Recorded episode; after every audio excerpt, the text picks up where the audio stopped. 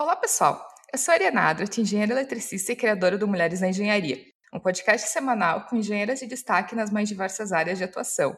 Durante as minhas conversas com elas, vamos falar de seus projetos, carreira, novas tecnologias, cases de empreendedorismo e muito mais. Eu tenho certeza que vou aprender em cada episódio, espero que você também. E o Mulheres na Engenharia já está no Instagram, no Twitter, no iTunes e no Spotify. Você pode seguir o podcast em qualquer um desses lugares e quem quiser enviar comentários, sugestões, indicações de engenheiras, só me enviar um direct lá pelo Instagram, que é o arroba Mulheres Engenharia.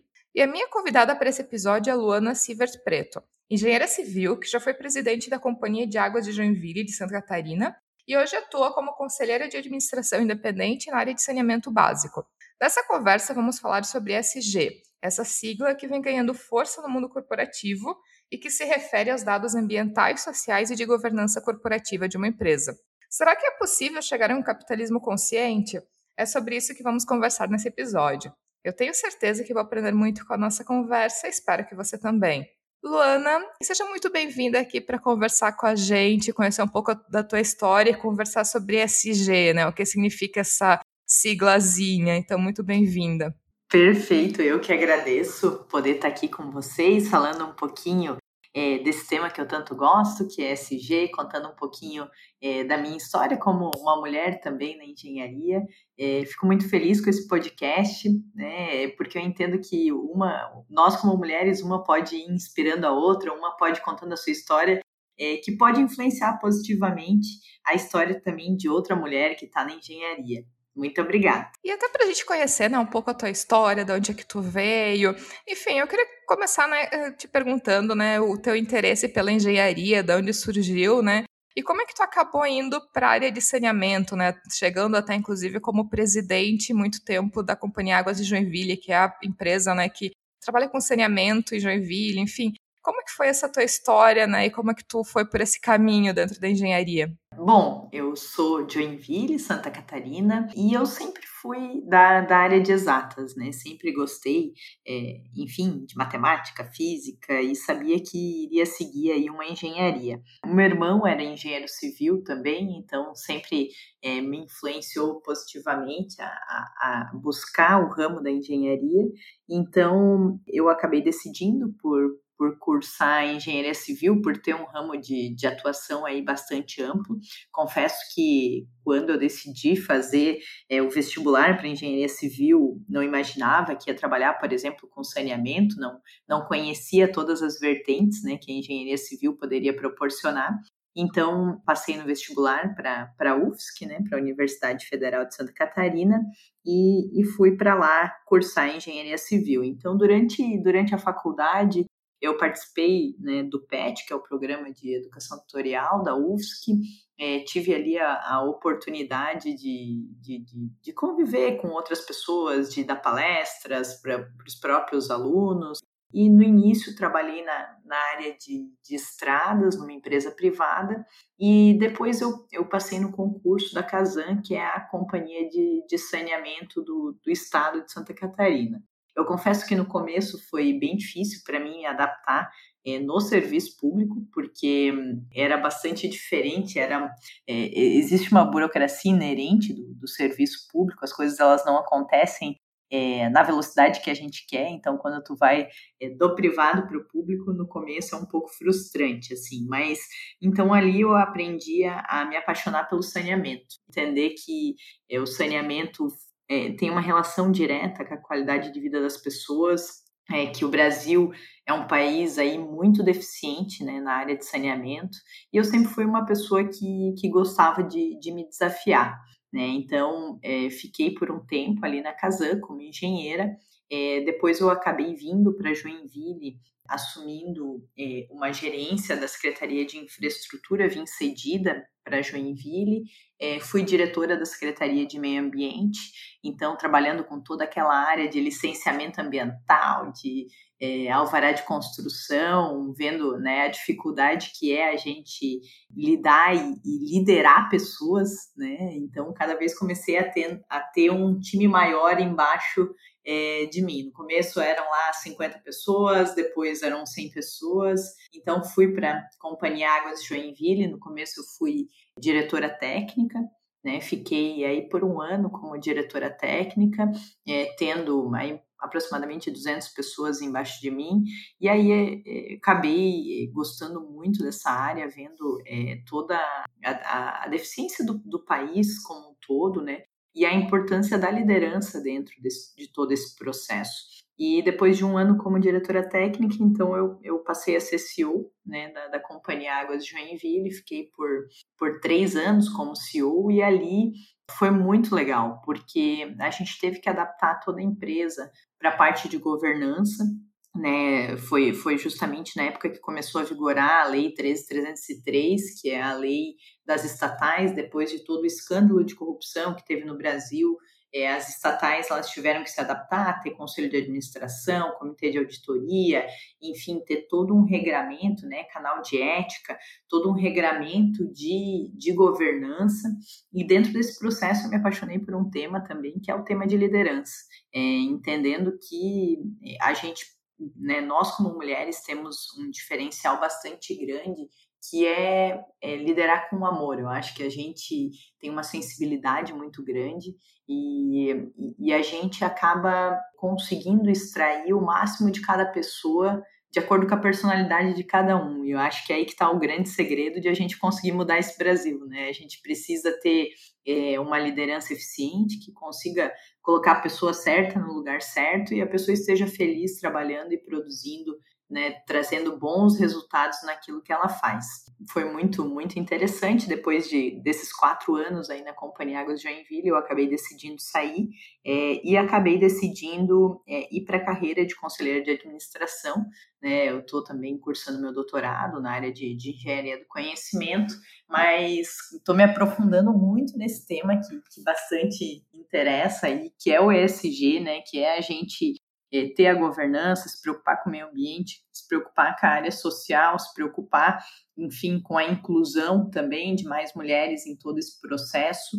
É, e, e, eu entendo que o mundo está tá mudando para isso. Né? A gente tem aí mais de 30 trilhões em, é, de reais investidos, por exemplo, em fundos que já incentivam é, o ESG. Então, é, eu vejo que, que, que a gente está indo para um caminho sem volta, onde é, o mundo ele precisa caminhar de uma maneira sustentável para que aí os nossos filhos possam estar tá vendo o resultado desse trabalho que a gente está desenvolvendo hoje. Dentro dessa questão né, de liderança e de caminho sem volta, a gente vê né, uma discussão também muito forte na questão da presença de mulheres em conselhos de administração, né? Justamente é, por esse olhar mais, mais feminino, né? A questão de a participação, né? A oportunidade né, das mulheres também estarem nesses lugares de liderança. E tu, como conselheira, eu vi até que tu é certificada pelo é, IBGC, né? O Instituto Brasileiro de Governança Corporativa. Então, eu queria ver como é que tu avalia esse movimento, né? A gente, infelizmente, ainda tem muito poucas mulheres nas empresas, né? E falando aqui de empresas de capital aberto no Brasil, são é uma minoria ainda que, infelizmente, possuem é, mulheres no seu conselho de administração. Então, como é que tu vê também esse movimento de das empresas talvez estarem buscando mais mulheres como conselheiras, é, de mais mulheres estarem buscando capacitação para se tornarem conselheiras, né? Como é que tu vê esse movimento hoje no Brasil? Perfeito. É, assim, eu vejo que muitas mulheres uh, não acreditam no seu potencial. E aí a gente, nós como mulheres, precisamos incentivar umas às outras, né? E dizer, não, a gente chega onde a gente quer chegar. É, basta que a gente escolha os caminhos e vá enfrentando os desafios. Não é fácil, né? A gente sempre vai ter preconceito, a gente sempre vai ter um, um, desafio a mais por ser mulher, mas o gostinho de conseguir passar aquela barreira também é maior, né? Então hoje, se a gente for olhar os dados estatísticos, né, é, nós estamos aí com 54% é, das empresas têm ao menos uma mulher no conselho de administração, isso em 2020, né? Mas lá em 2013, 33% das empresas tinha uma mulher no conselho. Então a gente vem aí de um movimento aonde tem crescido e, há um incentivo, né, para que para que haja maior diversidade nos conselhos. Por quê? É, nós que trabalhamos, trabalhamos com liderança, a gente sabe que quanto mais eclético é o grupo que toma uma decisão, melhor vai ser essa decisão, porque cada um vai trazer a sua visão de mundo, né? A, mulher ela tem uma visão diferente do homem. É, não existe o melhor ou o pior, mas são visões diferentes que se complementam. Então, é, da mesma forma, a pessoa mais velha, a pessoa mais jovem, né? Antes só, só existiam pessoas é, com uma idade mais avançada é, em conselhos de administração. Por exemplo, eu tenho 36 anos e estou atuando em um conselho. Né? E, e, eu lembro que quando eu fui fazer uma das entrevistas né, de um conselho, o, o, o dono da empresa falou: Mas tu com 36 anos, o que que tu acha que tu tem de diferente para querer atuar num conselho?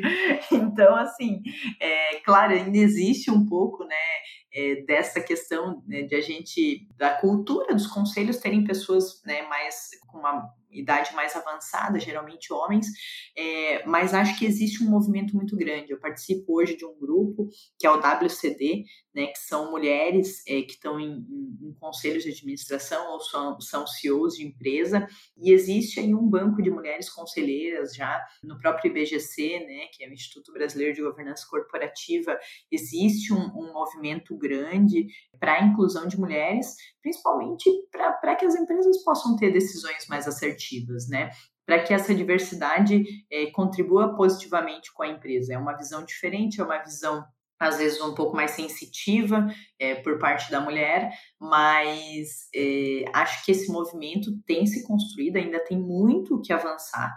Né? Hoje, por exemplo, no novo mercado, 10% das cadeiras de conselho só são de mulheres. É muito pouco né? Se a gente for pensar no todo. Mas uh, esse número ele tem crescido, né? E, e existem incentivos para que isso é, esteja cada vez mais presente.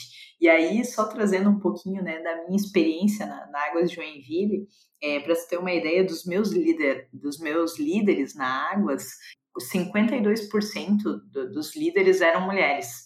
E não era uma coisa que, que ah, eu queria que tivessem mulheres na liderança. Não, é porque não existia nenhum tipo de preconceito. Então, pô, cara, a mulher, é, ela era boa, ela, ela tava com vontade de crescer, ela, ela dava resultado, ela virava líder, né? Ela tinha o um perfil para isso. Então, acho que é para esse mundo que a gente tem que caminhar, né? Um mundo de equidade, onde é, todo mundo tem, tem o mesmo direito. Se a pessoa é competente, se ela coloca e se desafia, né? Busca entregar o resultado que a empresa precisa, acho que o mundo ele tem que, tem que caminhar aí para esse caminho.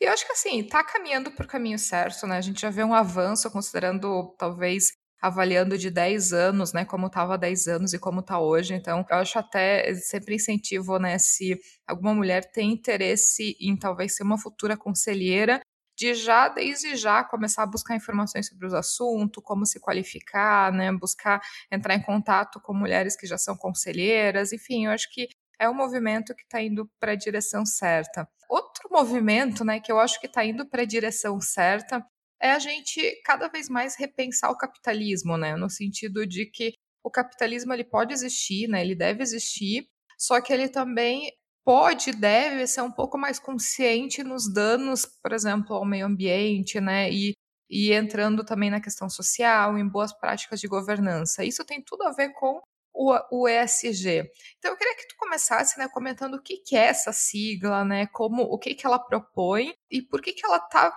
vindo com tanta força dentro do mundo corporativo, né? Porque há 10 anos atrás, é, talvez raramente se veria uma notícia num veículo é, de massa falando de ESG.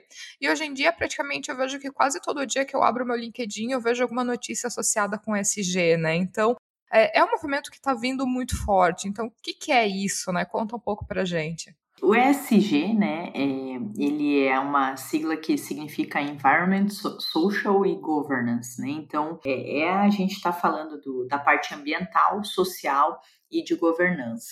É, essa sigla ela acaba misturando esses, essas três questões que significam o seguinte, né? A empresa, ela sim tem que se preocupar com o lucro, ela tem que né, dar resultado para os seus acionistas, é, mas ela não pode só se preocupar com isso, né? Ela precisa se preocupar também é, que, em, em como ela impacta positivamente é, o meio em que ela em que ela está atuando, como que ela por exemplo, dá o retorno para o meio ambiente pelo uso de algum de alguma matéria-prima que ela que ela que ela está utilizando do meio ambiente. Então, é, como que ela reduz os seus a sua emissão de, de carbono, por exemplo, né? Então toda a parte ambiental, né, da, da, do impacto dessa, dessa empresa no meio ambiente, como que ela pode contribuir para a melhora desse meio ambiente, porque afinal de contas os nossos recursos são finitos né? Então, é, não é mais aquele, aquele capitalismo selvagem que a gente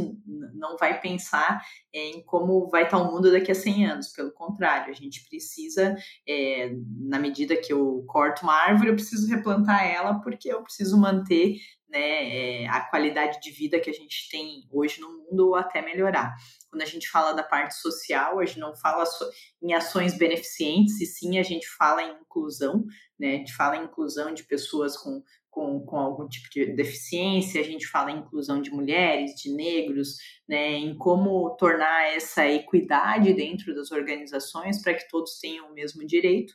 E quando a gente fala em governança, a gente fala em, em ter estruturas adequadas nas organizações para que a gente tenha uma ética adequada, para que não haja nenhum tipo de corrupção, né? Então, é, as empresas cada vez mais precisam estar tá estruturadas é, nessas três áreas até para busca de recursos.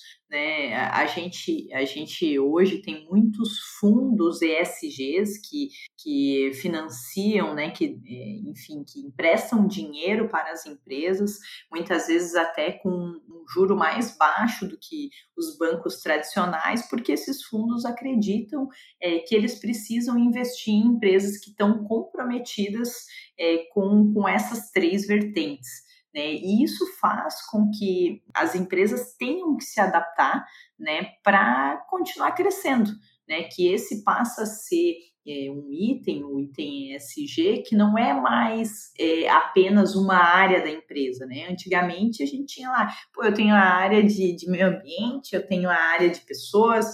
Não, isso passa a ser o todo da organização, né? Qual é a cultura dessa organização? É, como, é que, como é que as pessoas que trabalham lá é, enxergam o seu propósito com a organização? E aí eu, eu vejo, assim, um movimento muito grande, é, até dos próprios millennials, né? Essa nova geração, que está comprometida, que quer, que quer contribuir de alguma forma é, com o mundo, né? Pô, qual é o mundo que eu quero deixar para os meus filhos? O que, que de legal a empresa que eu trabalho faz? É, e, e, e, a empresa que, que se preocupa efetivamente, né, em, além de ter o seu lucro, trazer é, um impacto positivo para o mundo, hum, ela também consegue engajar o propósito dos seus colaboradores, né? E aí que a gente tem uma grande mudança é, de cultura e, e, um impacto positivo na sociedade como um todo, porque pô, eu decidi estar lá naquela empresa porque essa empresa se preocupa com o próximo, porque essa empresa ela, ela, ela tem políticas adequadas do ponto de vista de meio ambiente, ela é uma empresa correta, é uma empresa que se preocupa em, em combater qualquer tipo de corrupção, essa empresa está alinhada com os valores que, que eu tenho como pessoa, né? Então a gente caminha para uma sociedade é, que cada vez mais não o, a pessoa que vai trabalhar ela não quer trabalhar numa empresa que não esteja de acordo com seus valores, né? E, então acho que é um movimento grande que tem feito e, e, e aí tem um ponto que, que é importante destacar que lá em janeiro de 2020, né, a maior gestora de investimentos do mundo, que é a BlackRock, né, ela anunciou que passaria a redirecionar seus financiamentos apenas a, a empresas sustentáveis.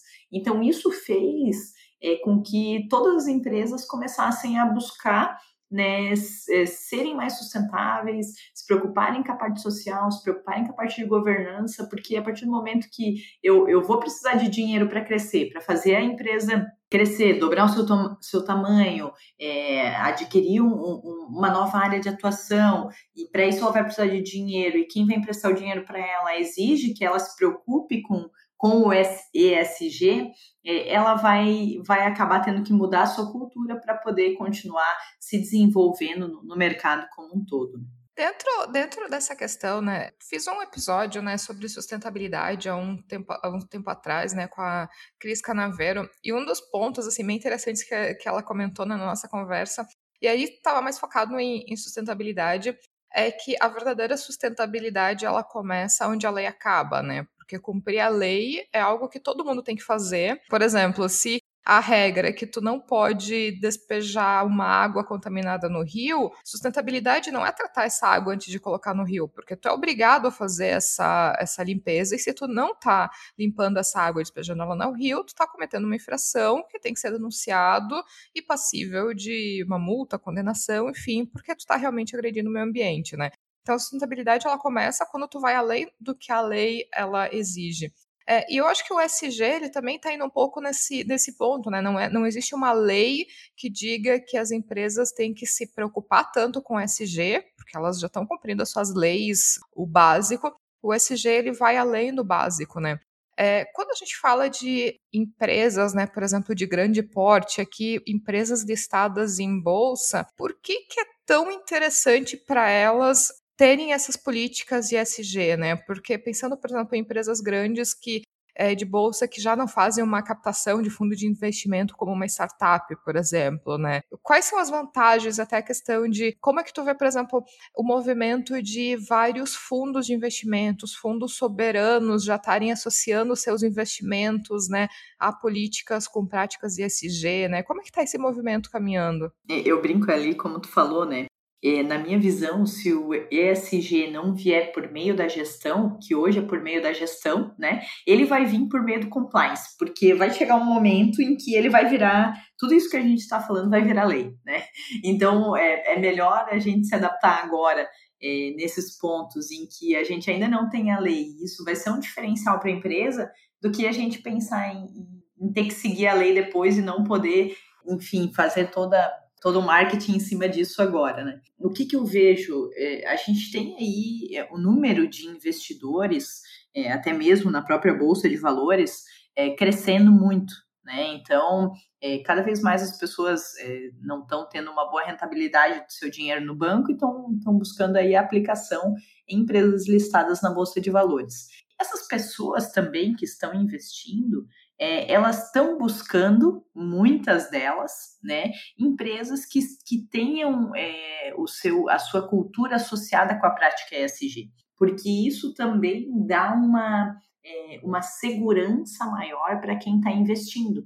A partir do momento que eu sei que a empresa está comprometida com com redução de emissão de carbono, que ela ela ela está comprometida, né, com a, com a, parte social, com a parte de governança, a chance de valorização da ação dessa empresa é muito muito maior.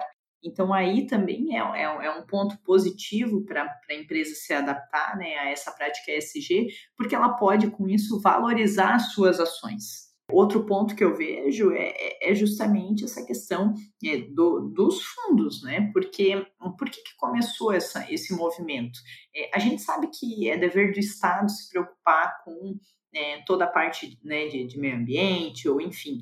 Mas, mas não adianta a gente só querer colocar a responsabilidade em cima do governo, né? Seja ele é, a nível de governo federal, estadual, municipal a gente precisa é, também, como empresa, contribuir de alguma forma com isso. E, e essa é a visão que esses fundos estão tendo. Ok, é, a gente não vai conseguir mudar a realidade se todo mundo não se juntar né, e cada um fizer a sua parte. Essa é a visão que, que os fundos estão tendo e por isso que, que eles estão incentivando. E vamos lá, quando a gente fala de capitalismo, o mundo gira em torno do dinheiro. Então, se os fundos estão exigindo isso, as empresas acabam é, entendendo que essa é uma tendência né? Hoje são alguns fundos, mas no futuro podem ser quase todos. E aquilo que hoje é exceção, né? Ah, nossa, são poucas, são poucas empresas que estão se preocupando com isso, e, e hoje a gente não tem uma totalidade de fundos, mas daqui a pouco pode virar commodity, né? Então a empresa só vai conseguir captar o seu, o seu, o seu recurso se ela tiver adepta a essas práticas, ou daqui a pouco vai virar uma obrigação legal por meio do compliance. Então, a gente vê um movimento hoje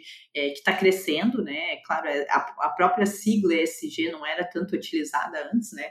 É, até quando eu estava na, na Águas Joinville, até ano passado, assim, não se ouvia tanto, né, a sigla ESG, se ouvia falar de dos, das três é, dos, das três áreas de maneira separada e agora cada vez mais é, presente mas eu vejo assim que, que a empresa ela, ela tem uma tendência de valorização das suas ações, ela tem uma tendência de captar é, novos profissionais mais comprometidos com a causa da, da cultura da empresa, né? A nova geração que está vindo aí, cara, eu quero estar tá, tá, tá, é, comprometido com o propósito dessa organização, eu quero poder fazer diferença nesse mundo para deixar um mundo melhor para os meus filhos. Então, é, a gente vê aí enfim, uma influência bastante grande, tanto do ponto de vista do investidor quanto do funcionário que está entrando aí nas empresas para esse para a busca desse propósito. E Luana, outro aspecto, né, que eu acho que tem tudo a ver com o SG, os é, princípios, né, de desenvolvimento sustentável da ONU, né, que foram lançados há alguns anos, que trazem vários princípios, né, de desenvolvimento sustentável, e vários deles acabam sendo basicamente os mesmos né, princípios que a gente encontra dentro do SG. É, e na parte ambiental né, é, do SG, a gente pode fazer muita relação com um dos princípios do desenvolvimento sustentável da ONU, que está relacionado ao saneamento básico, né? E como eu acho que é, eu sei que essa é uma área onde tu atuou por muito tempo, né? E conhece muito bem essa área, é, eu queria que tu comentasse um pouco, né? Onde que entra né, o saneamento básico dentro é, do SG, dentro é, dos princípios de desenvolvimento sustentável do mundo, né, proposto pela ONU, né, qual que é a importância, né, do saneamento básico da água, né, de água limpa e de acesso a todos, é, e como é que a gente está nesse aspecto aqui no Brasil, né? Porque eu acho que muita gente que vive em regiões um pouco mais favorecidas, né, com disponibilidade de água, né, com acesso a tratamento, né, saneamento básico, às vezes não tem muita noção da realidade, né, de como que é os lugares onde isso ainda não existe, né, ou que as pessoas que ainda não têm acesso, né, ao básico, né, de saneamento básico, de uma água tratada, enfim. É, então, que ponto que a gente está desse, desse princípio, né, e desse, desse item tão importante dentro do SG também? Então, a gente tem é, no Brasil aí um, um, desafio bastante grande, né? Hoje, eh, se a gente fala de coleta e tratamento de esgoto, a realidade do Brasil é aproximadamente 50% do Brasil tem acesso a, a coleta e tratamento de esgoto. Então, tendo, tendo como base aí que o Brasil tem 220 milhões de pessoas, nós temos aí mais de 100 milhões de pessoas é, que lançam né, o seu esgoto ou a céu aberto ou numa drenagem e muitas vezes é, nós mesmos a gente não tem noção do impacto que isso gera no meio ambiente, né? Então é, o ciclo da água ele, ele é único, né? A gente capta água é, no rio essa água ela passa por um processo de tratamento, ela é distribuída para os reservatórios, vai para as casas, a gente utiliza, depois a gente precisa tratar essa água e ela volta para o rio. Né? Então, a mesma água, muitas vezes, que, que uma cidade é, captou, utilizou e lançou como esgoto, ela precisa se autodepurar ao longo do rio para ser captada novamente né, e utilizada numa cidade ajusante. Então, quando a gente fala de, de desenvolvimento sustentável, quando a gente fala é, né, da, dos ODS, o saneamento tem tudo a ver e é um desafio gigantesco aí do, do Brasil como um todo. É, é hoje a gente tem o Marco Legal do Saneamento Básico, que foi aprovado no, no ano passado aqui no Brasil, é, e esse marco ele coloca como meta que a gente precisa chegar até o ano de 2033 é, com 90% né, de, de coleta e tratamento de esgoto e 99% é, de tratamento e distribuição de água. É, e se a gente for olhar o, passado, né, o quanto se investia por habitante ou, ou enfim, por ano é, em saneamento básico, a gente vai ter que praticamente quintuplicar esse investimento né, para poder atingir essas metas do marco.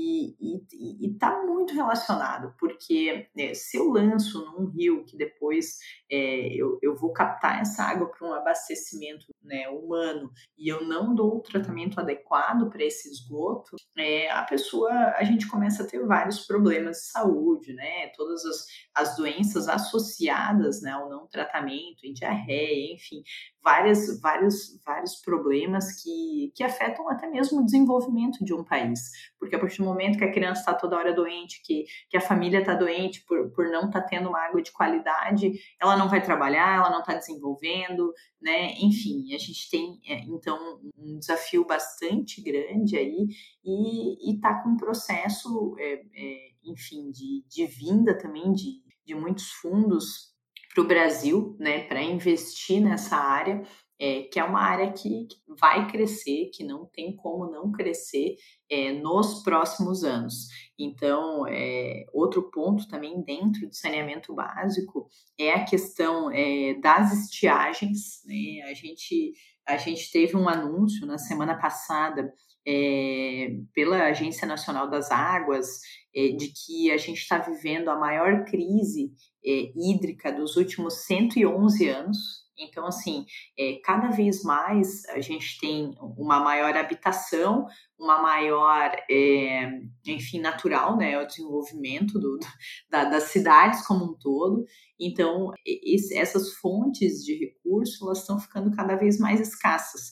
E de um lado eu tenho é, uma crise hídrica, ou seja, com uma falta de água, com algumas regiões como o Paraná, por exemplo, né, aqui na região sul, tendo que fazer rodízio de abastecimento de água, e de outro lado a gente está aí com uma realidade com 40% de perda de água nas concessionárias é, de saneamento. Então, assim, a gente precisa também desenvolver né, a cultura da, da importância da, do nosso maior bem, que é a água. Então, de um lado está eu tô com crise, tô com né, a maior crise hídrica da história, e de outro lado eu perco 40% daquilo que, que é produzido. Então, o, o, esse, o Marco Legal de Saneamento Básico também colocou como meta é, a redução das perdas né, de 40% para 25%. Esse é um desafio bastante grande, porque é, a gente precisa investir recurso, né? Precisa investir recurso tanto para avançar a coleta e tratamento de esgoto, quanto para reduzir as perdas. E a partir do momento que eu reduzo perdas, sobra dinheiro para poder reinvestir e também é, avançar no esgoto. Então, esse objetivo de desenvolvimento sustentável, ele é muito latente no Brasil, até porque o Brasil, se a gente comparar ele né, com outros países, ele está bastante atrasado né, em termos de saneamento básico e, e precisa desenvolver, e eu fico muito feliz que é uma agenda que hoje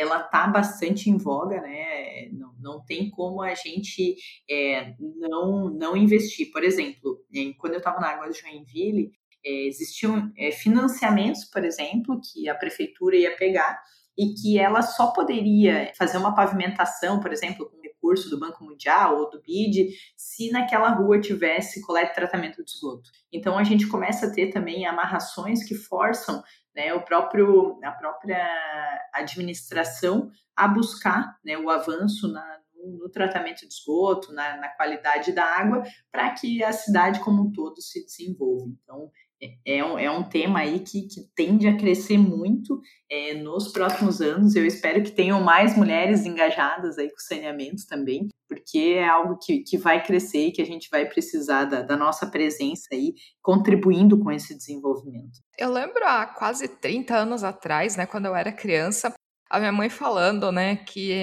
que, que não, não se fazia, né, saneamento básico, né, não se fazia tratamento de esgoto porque político não se interessava nesse tipo de obra porque não era obra que se via, né? Diferente de tu construir uma estrada que ficava a estrada visível, quando tu faz um projeto, né, de saneamento, né, de tratamento de é, água esgoto, muito disso fica enterrado né? Então não fica visível, né, hum, para a população e tem as centrais de tratamento, mas que a população também não está ali passando na frente todo dia para ver, né? Então é muito engraçado, né? Muito interessante ver isso, né? Minha mãe já falando para mim há 30 anos atrás, né? Esse essa dificuldade política que existe né, na, é, na questão de se fazer obras de saneamento básico porque por falta de interesse político muitas vezes, né? E não, e não é só político, é, é interesse é, das próprias pessoas também.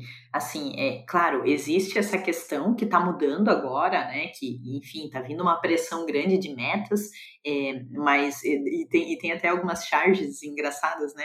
Ah, eu quero, eu quero a, a, a quadra de, de, esportes no meu bairro, mas eu não quero saneamento, né? E então, assim, é, o político acaba indo para isso porque também a população não quer né, a instalação enfim, da infraestrutura de saneamento, porque vai passar obra, vai, vai dar problema no trânsito, é, o asfalto que estava certinho vai, vai ter um rasgo no meio para poder passar a tubulação.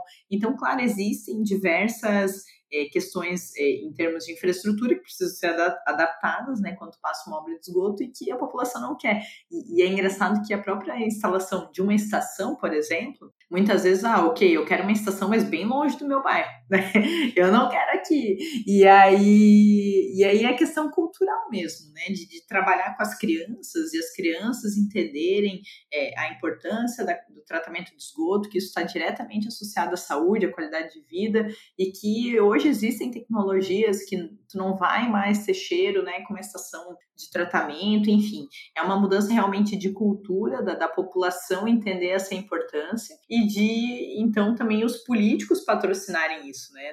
No ano retrasado, ou uns três anos atrás, a gente foi instalar uma estação elevatória numa praça e era o ponto mais baixo que tinha daquele bairro. Então, como o esgoto ele vai por gravidade, não tinha aquele era o ponto, né, para instalar.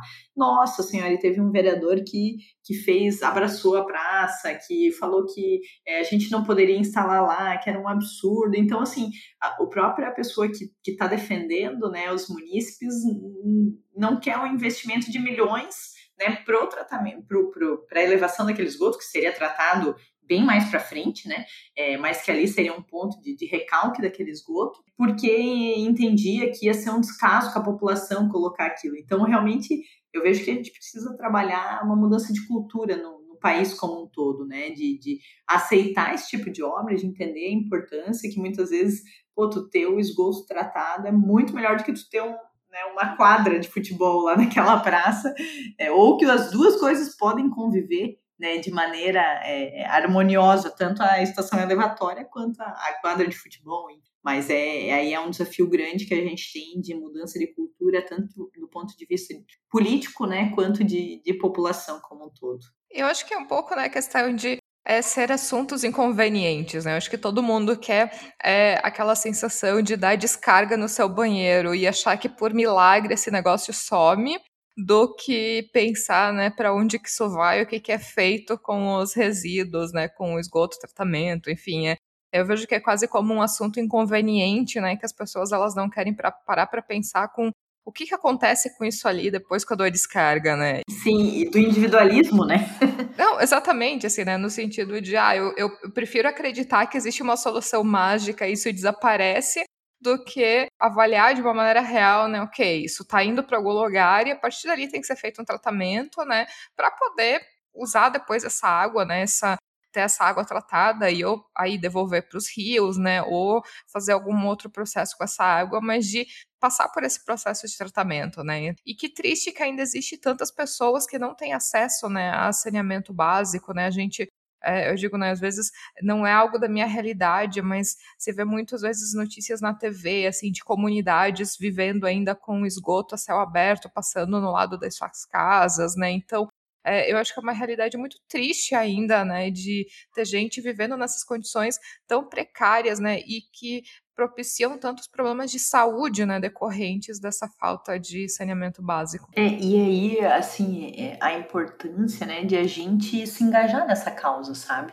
É, não é fácil, mas, cara, eu acho que a gente vai conseguir dar uma, uma contribuição muito legal para o mundo se engajando na, na causa do saneamento básico, é, é, demonstrando, trabalhando com conscientização das pessoas, trabalhando com os governantes né, da, da, importância do estabelecimento de metas, trabalhando com empresas que queiram né, entrar no, no, setor e realmente é, transformar a vida daquelas pessoas eu acho que a gente tem uma, uma oportunidade bastante grande de, de fazer diferença, assim. Eu acho que ah, se a gente for olhar, assim, os últimos anos, enfim, eu estou no saneamento aí há 10 anos, né, mas, mas se a gente for olhar nos últimos 30, 40 anos, nunca se teve tão em voga a necessidade de a gente mudar, de a gente fazer essa, essa mudança né, na, na realidade do país é, realmente acredito que a gente vai, vai conseguir agora grandes transformações e, e, e que mais mulheres venham para trabalhar nessa área também. E dentro né, da questão de, é, de SG também, né, e a questão é, pública, comentou que recentemente né, foi aprovado a questão de, de lei de governança corporativa das estatais, é, a gente teve aprovado o marco do saneamento, né, que permitiu pela primeira vez ter empresas privadas atuando, né, dentro do saneamento e não deixando isso exclusivo aos governos e à vontade política, né. É, como é que tu tem visto a questão das empresas, né, e serviços públicos que normalmente são associados também a SG, é, de estarem cada vez mais buscando mais eficiência e buscando talvez até soluções privadas, né, como no caso do marco do saneamento, é, para resolver isso, já que o, o da maneira como estava, né, deixando isso simplesmente com a questão do serviço público, né, já não estava resolvendo a questão das estatais buscando é, mais itens de governança, já que é, a gente sabe que também existe muita interferência política, né?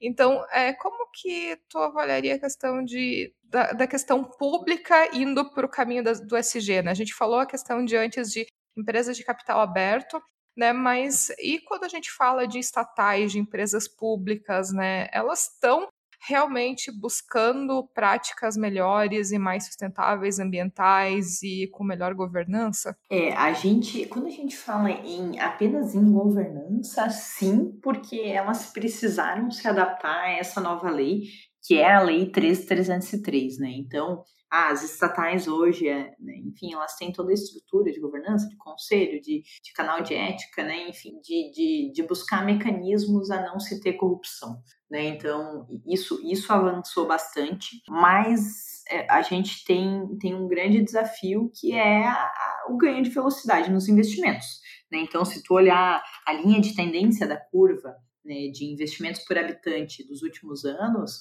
ela vai ter que ser cinco vezes maior para atingir as metas do marco. Então, é, o que, que, eu vejo, né?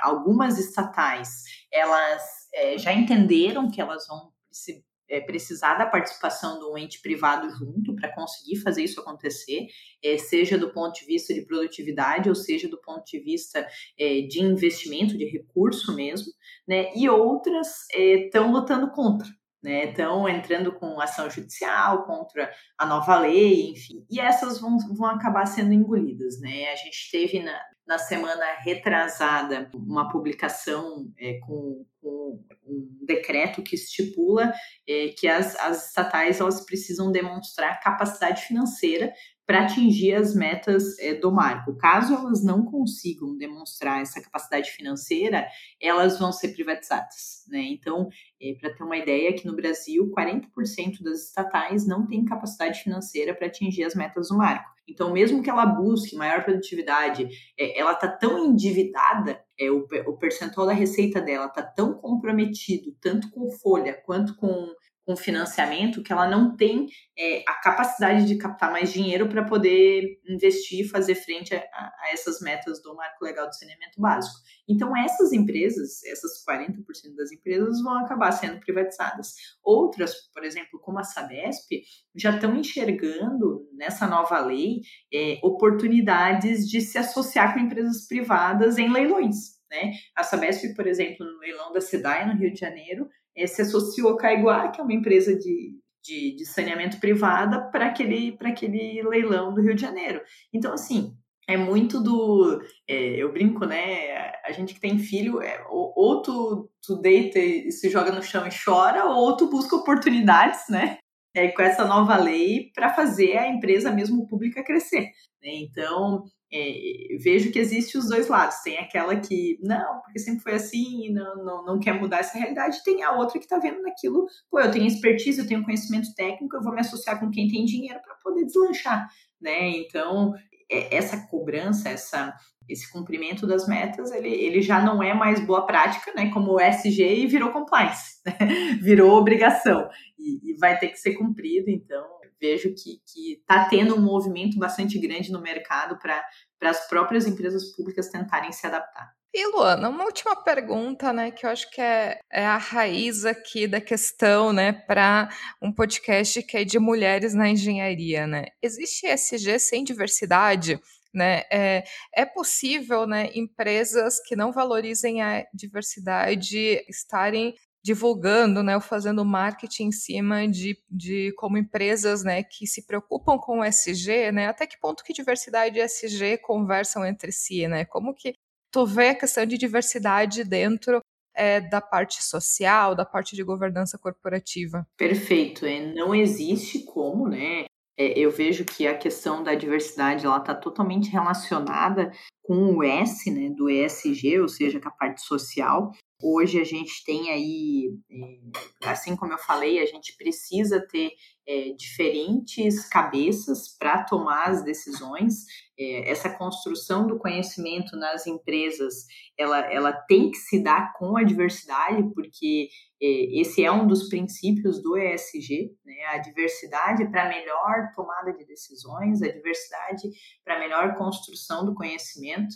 Então, é, eu vejo que não tem como uma empresa se, se dizer praticante do ESG sem pensar no, no tema diversidade, principalmente porque é, ela vai estar preocupada é, em incluir, né, em trazer a equidade e também em ter é, diferentes cabeças pensando em soluções para o seu negócio. Né, e isso é muito legal, né? A gente ter pessoas diferentes que com visões, com histórias, com, com bagagens diferentes, né, para tomar a decisão, para contribuir para a empresa como um, um, um todo. Então, é, o tema diversidade está totalmente né, associado com ESG e, e, e vejo que está crescendo bastante. Né? A gente vê aí é, várias empresas, Magalu, fazendo processo de trainee para negros, a gente vê é, várias empresas inovando né, nesse conceito e acho que essa é uma tendência aí bastante grande também. Cabe a nós, né, como sociedade, estarem com os olhos abertos, né, acompanhando essas empresas, né, acompanhando suas políticas, né, cobrando cada vez mais, né. Eu acho que essa questão assim de empresa que é formada 100% por homens brancos, cis, tradicionais ali, é, já é uma coisa que está mudando, né. Eu acho que são poucas as empresas que ainda resistem, né, mas eu acho que pouco a pouco até essas empresas que são as últimas que ainda estão resistindo a essa mudança, vão acabar tendo que se adaptar, né? Porque a sociedade ela está evoluindo como um todo e não tem como, não tem mais como esconder isso, né? Eu espero que chegue ao ponto que essas empresas elas comecem a sentir vergonha, né, dessa condição e que realmente busquem, busquem uma mudança, né? Se não seja, se não se não é uma mudança, né, que acontece por vontade própria, mas que seja uma mudança por pressão da sociedade, independente do que motiva a mudança, mas se ela acontecer, eu acho que já é algo muito positivo, né, para a sociedade como um todo. Eu acho que as mulheres dentro das empresas elas não estão buscando é, regalias, elas estão buscando simplesmente ter as mesmas oportunidades de crescimento que os homens, né? Coisa que não acontece, né, em muitas, muitas e muitas situações. Né? Então eu acho que é interessante ver esse movimento e é um movimento que eu estou acompanhando muito, né? Vendo a questão de diversidade corporativa também. É, espero ver cada vez mais as empresas também se preocupando com isso e dando oportunidades às mulheres. É, eu espero que no futuro, né, essa, quando eu fale que ah, eu sou conselheira, que eles não olhem e achem isso anormal, né, que pelo contrário, eles digam, pô, que legal, assim como eu conheço tal pessoa que também é, assim como eu conheço tal pessoa que também é, né, então que isso seja algo normal e não mais a exceção né, que, que, a gente possa, como sociedade, enfim, é, ensinar isso para os nossos filhos, cobrar isso né, nas empresas, cobrar não, mas incentivar isso nas empresas que a gente trabalha, porque acho que aí a gente é, parte a ter um parte para ter um mundo aí mais, mais é, com mais equidade e que se desenvolva de uma maneira sustentável, né? E Luana, até para a gente finalizar o nosso bate-papo aqui, eu queria te pedir também para tu deixar uma mensagem final aos nossos ouvintes, né? Eu sei que tu já tem alguns anos de carreira, né, dentro do serviço público, saneamento, agora como conselheira, e a gente tem muitos ouvintes que estão ainda início de carreira, né, que estão começando, né? Então, eu queria que tu deixasse uma mensagem final aos nossos ouvintes também de apoio, né, ou para trazer mais mulheres também para a Irmandade, que a gente está precisando de mais engenheiras nesse mundo também. Então, por favor, esse espaço é teu. Oh, legal, obrigado.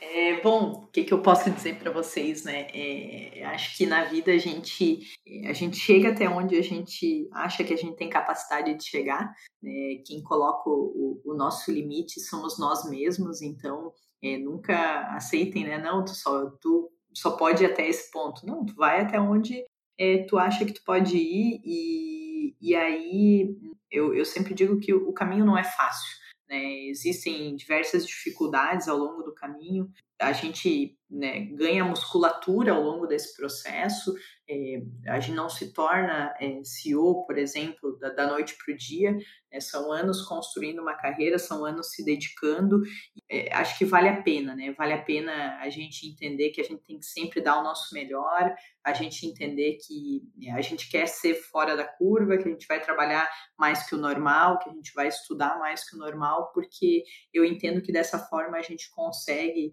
é, se destacar, a gente consegue contribuir mais que a sociedade como um todo, e isso se reflete na nossa carreira, isso se reflete na nossa vida, né? Isso se reflete na maneira como a gente é, consegue mudar o mundo em, mundo em que a gente vive. Então, Acho que se eu pudesse dar um recado é isso, né? Não desistam ao longo do processo. O processo muitas vezes ele é doloroso, mas a gente aprende muito ao longo do processo e está sempre aprendendo, né? Nossa Senhora, eu aprendo a cada dia. Eu digo que é, a partir do momento que eu tiver é, em algum é, trabalho, algum emprego ou fazendo alguma coisa que eu não esteja aprendendo, aí eu não estou no lugar certo. Né? Acho que na vida a gente sempre tem que aprender e a gente sempre vai é, se transformar e buscar ser uma pessoa melhor a cada dia. É isso.